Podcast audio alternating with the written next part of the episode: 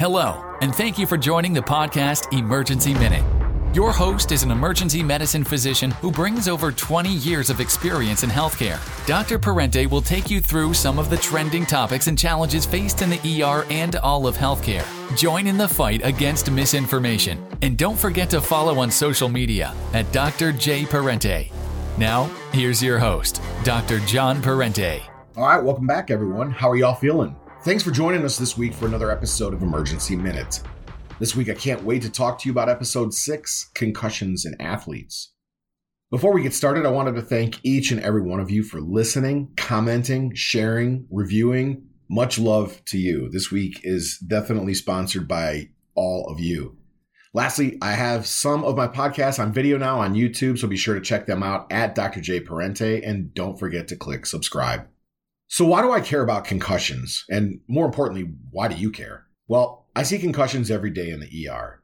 So I spend quite a bit of time talking about them to patients and families. But what about you?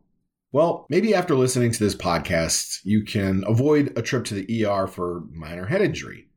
Or maybe you will decide to let little Johnny play sports after all. Or maybe you won't. Depends which way you see this, I guess.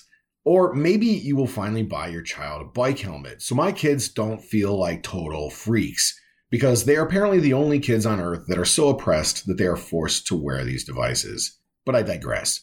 Okay, so let's jump right into it. What is a concussion? Essentially, it's a traumatic head injury that affects your brain function. Well, who gets concussions? Just about everybody.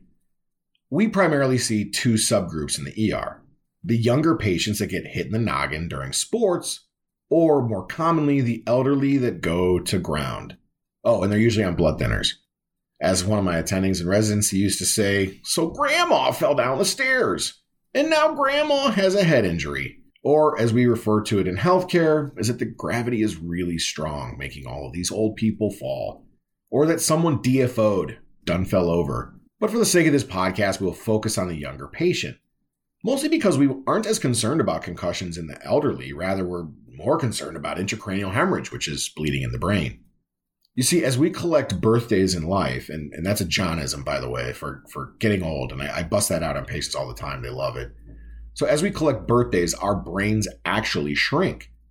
When that happens, the skull, which is the bony structure that holds whatever is remaining of your brain, that, that stays the same size. So when you fall and you hit your head and you're older, the brain sort of bounces around within the skull, which causes a tear in one of the bridging vessels, and that causes bleeding. This is what's called a subdural hematoma. But again, this is something we see more commonly in elderly patients, and the focus of this podcast is on younger patients with concussions. So, boy, did I get off track. Let's get back to head injuries in young people. The question I hear at least once a day does Johnny have a concussion? Well, what are the symptoms of concussion? And what is the difference between a symptom and a sign? Well, signs are things that you can see. An example of this would be the magical person in the NFL who is authorized to have a player removed from the field. If they see him walking off the field and he's walking crooked, or he nearly passes out or collapses, as we saw last year. And oh, by the way, teaser alert I may or may not be discussing Damar Hamlin and athletes collapsing on the football field next week. You might want to hit subscribe to hear that one. Sorry for the selfish plug. Moving on some of the signs of concussion are things that can be observed, such as someone who is dazed or stunned, someone who moves clumsily. Perhaps they're answering questions very slowly or they can't recall things that they normally would be able to. Also, getting knocked unconscious is a sign of concussion. Memory loss is a big one, too. Often in the ER, after we see patients that come in with a significant MVC, motor vehicle crash, patients will ask me the same question over and over again. It's actually pretty interesting to see. Another sign to look for, although this would be further down the road than an ER visit, is a change in mood or behavior. Patients may be more sluggish or grumpier than usual, which is basically like me during a Browns game or after a night of drinking. Speaking of football, does anyone remember watching the scary scene last year with Tua Tagovailoa? He had such a bad concussion that he had like involuntary movement of his arm and fingers, and he was like all contracted and he couldn't control them. And this was broadcast on national TV. This physical sign of concussion really shocked a lot of people. Now, what are the symptoms of concussion? Well, these are far more likely to be presented to us in the emergency room visit. headaches, nausea, dizziness, visual disturbance, feeling foggy or having trouble concentrating. Those are some of the most common. These are often the symptoms that bring patients to the emergency department. So, how do we diagnose this? Well, in the ER, we really only have one tool, and that is to CT or not to CT. The problem is the CT doesn't show a concussion. I tell my patients all the time look, a concussion is not something I can see. It's not something that will show up on a CAT scan, show up on an MRI. A lot of patients want to come in and get the CT to make sure they don't have a concussion. A concussion is just a, a term basically that is used for a head injury that causes symptoms. So, what's the purpose of the CT? Well, basically to rule out intracranial hemorrhage, bleeding within the brain. Now, there are some other findings, such as skull fracture, and that's a lot more rare. So, how do we determine who gets a CT and who does not? Well, luckily, we have this scoring system that's called PECARN, which stands for Pediatric Emergency Care Applied Research Network. And this helps us sort all this out. Basically, this is an algorithm that helps us pick one of three paths patients who get a CT, patients who don't get a CT, and then that middle ground of patients who won't get a CT but will observe them for four hours in the ER to make sure they're not having any worsening signs or symptoms. Now, PECARN is based on several factors, such as age, is the patient more somnolent, which means sleepy, agitated, repetitive questioning, or other signs of altered mentation. Next, it takes into account things like loss of consciousness or severe headache, vomiting, or falls from height or high impact trauma. If you think about a baseball coming off an aluminum bat at a traveling at a high rate of speed, that's someone who's going to get a head CT. It also mentions dangerous mechanisms, which is good too. For example, if we see a patient who's in a rollover MVC, there are four victims, two of which were killed on scene. The other one is life flighted to a level one trauma center. Hell yeah, that person's getting a head CT. In fact, 99% chance that patient's getting what's called pan scan, which is CT of the head, neck, chest, abdomen, pelvis. Just based on that mechanism, you have fatalities at the scene, you're going to be a little bit more cautious and a lot more aggressive with your workup. This is pretty much a standard of care in most trauma centers. So after we get the signs and symptoms and sort of input this data into the PECARN algorithm, everyone gets recommended to fall into one of those three buckets. Either the patients that get the CT, the patients that we don't recommend a CT, or the patients that don't get a CT, but we recommend that we observe them in the ER for four hours. Keep in mind, this is just a guideline. Occasionally, parents are dead set on getting the head CT. We do see this. And honestly, if a parent asks me for a head CT, 99% of the time, I'm going to get it.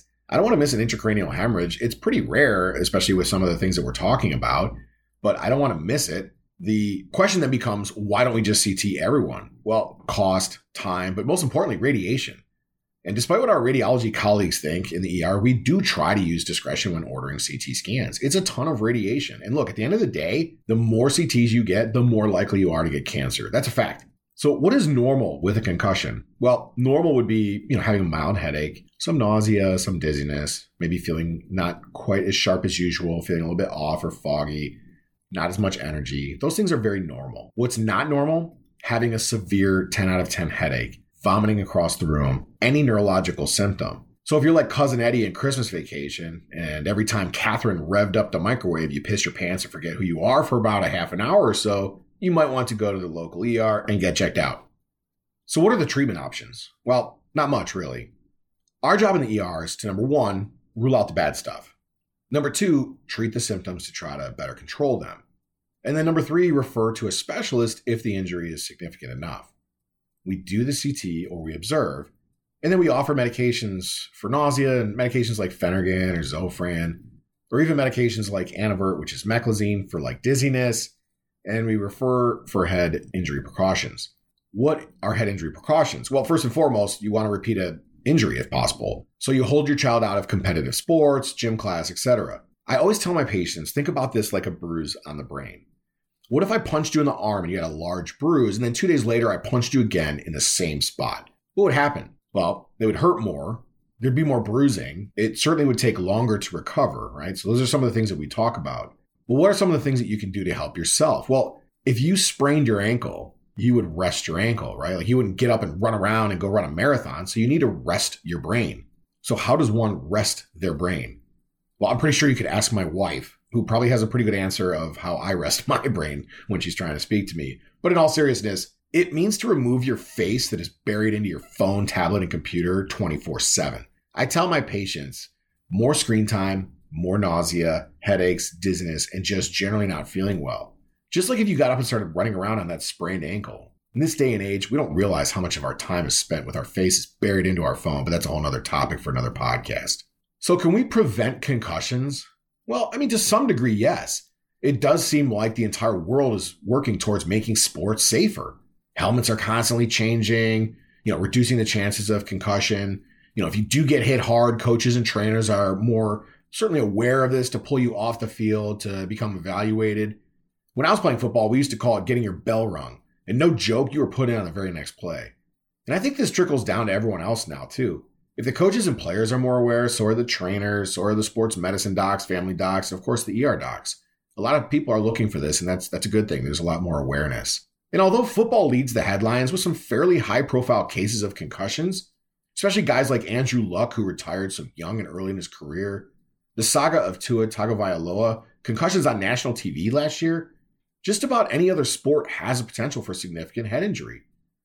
Certainly lacrosse, soccer, cheerleading, if you think about pyramids and falls from height, hockey, MMA, boxing, etc.